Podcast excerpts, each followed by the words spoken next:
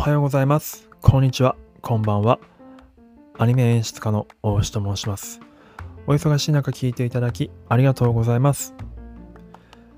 この番組はですね、えまあ、僕が普段アニメの制作現場で実際にアニメを制作してたりとかしますので、まあ、そういった目線からですね、アニメのいろんな話をしている番組です。が、今日はですね、まあ、直接アニメの話というよりかは、えっと、ちょっと先ほど寸前まで見ていたあのウィンウィンウィーンというですね、えー中田さんとオリラジオ中田さんと、えー雨上がりの宮迫さんの番組の感想的なものになっちゃいます。まあ若干まあ、ゲストの西野さんのね、プペルの話があるので、まあアニメ関連の話もちょっと入るんですけども、ちょっとですね、見た直後で今収録してるんですが、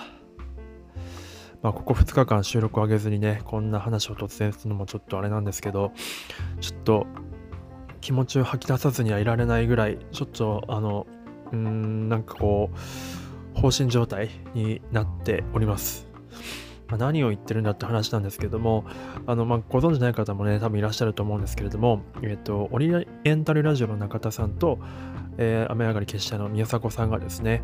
まあ、それぞれ YouTube にチャンネルを持っていて、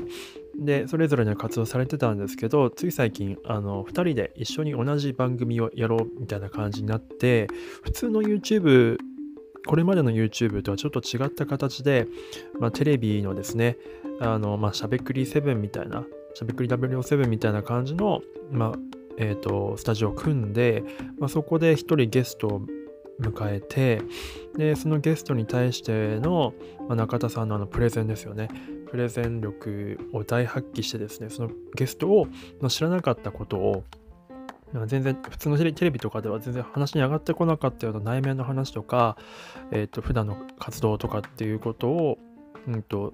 あの紹介してくださる。中田さんのプレゼンでよりその人を好きになる。ゲストの方を好きになるような感じ。でそして見てる人もえーっとゲストの人もそして、えーっと宮迫さんも、え中田さんもまあウィンウィンということで、まあ、3社それぞれあのメリットがあると。なんかまああのなんて言うんでしょうね。あのこれなんて言うんでしたっけね。ちょっと今本当にちょっと衝撃を受けすぎてて衝撃を受けすぎててちょっとやられちゃっててあの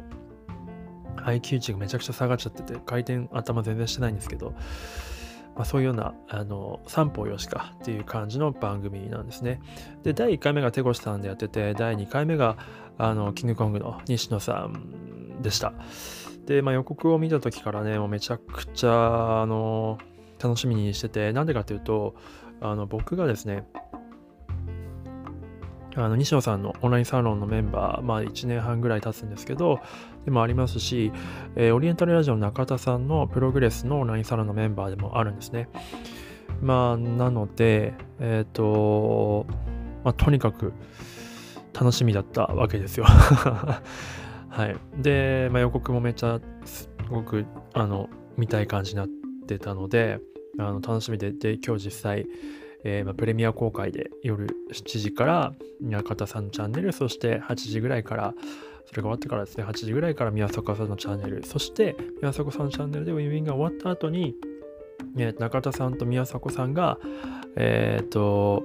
MV、あの、エントスマッチのペペルのミュージックビデオを、えー西野さんのチャンネル、YouTube チャンネルで流すっていう流れで、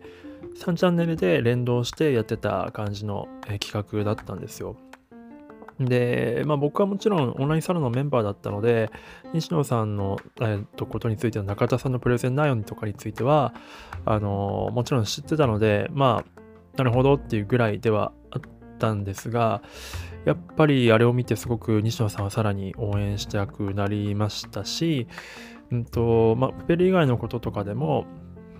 まあ、結構やっぱり宮迫さんの今の、えー、立ち位置、えー、とかっていうことにもですね、まあ、僕はお笑い好きなので、お笑い好きなので、あの時の事件の時もいろいろと思うところがあってですね、今の宮迫さんの立ち位置とかにもすごく応援したいなと思っている気持ちがより強くなったという感じなので、もうぜひですね、あのまあ、うまく伝えられてるか分かりませんが、 WinWinWiiin 見ていただきたいなっていうふうに思います。で、その上で、あの、まあ、プペルの話ですね、まあ、アニメの話をちょっとしたいなと思うんですけども、えっ、ー、と、まあ、スタジオ 4C さんで作っていて、まあ、スタジオ 4C といえば、鉄コン筋クリートとか、まあ、あと最近で言うと、なんでしょうね。あ、そうですね。えっと、あ、えっと、そうそうそう、ベルセルクですね。ベルセルク出てこなかった。ベルセルクとか、あとは怪獣の子供ですね。はい、こういったところですごく、まあ、とにかくビジュアルにとにかく特化して、まあ、もちろんお話もそうなんですけど、とにかくビジュアル、えー、といえば、まあ、スタジオ 4C さんという感じのところなので、あの、まあ、プペルに関してもですね、あの本絵本の方がすごく緻密でディティールが細かいで、ルック、まあ、ルックっていうのはまあ見た目ですね。ビジュアルがすごく、まあ、原作が素敵なので、あれをどこまで表現できるかっていうところが肝だったと思うんですけど、まあ、予告を見たときに正直な感想としては、あのー、背景がすごいなと。とにかく背景がやっぱ、の 3D でやっているんですが、常に煙が動いていたりとか、とにかくですね、多分あの、パソコンへの負荷がめちゃくちゃ高いんじゃないかなと思うんですよね。CG 自分もやっていたりしますので、なので、多分かなり大変だったなと思うんですけれども、ただ正直、うんと、キャラクターの部分に関しては、うんまあ、個人的なあくまで感想ですけど、うん、ちょっと、うん、ちょっとまだもう一歩二歩かなと思ってて、まあ、キャラクターのアニメーションとあと造形ですよね。ちょっとゲームっぽい感じだったんですよね。あの、うん、かうんと、ちょっとその絵本の丸みみたいな部分が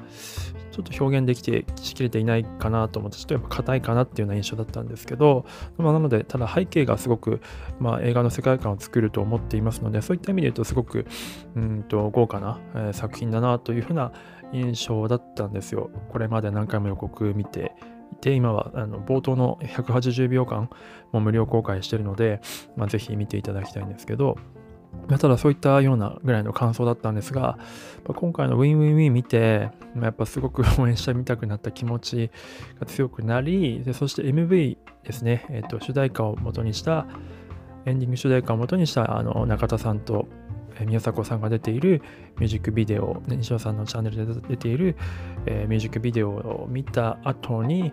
の後ろにもあの予告ついてるんですよ。で、その後にも改めて予告を見るとですね、初めてちょっと、あの、一つ一つのセリフが、より響いてきたということがあったので、うんと、ちょっと思わず涙をしてしまったというような 感じです。もちろんあの初日に見に行く予定なので、25日ですね、見に行く予定なんですけど、まあ、ここに関しては本当にあの見たことを正直に、えっ、ー、と、嘘偽りなくここで、この番組で話したいなと思ってます。これはもちろん応援したい気持ちはあるんですけれども、もちろん、うん、ここは違うんじゃないかなとか、あ、今一つだったんじゃないかなみたいなところに関してもしあれば、そういうようなことは、あの、個人的な感想を話したいなというふうに思っておりますが、まあでも本当にすごくより一層楽しみになりましたという感じでございました。あのまあ、完全に、まあ、いわゆるポジショントークみたいな感じになっちゃうんですけども、あのもしよければ、ぜひ WinWinWiiin 見た後見、見た上でですね、プペルもぜひ、えー、見ていただければ嬉しいなというふうに思います。ではでは、えー、最後まで聞いていただいてありがとうございました。ではまた。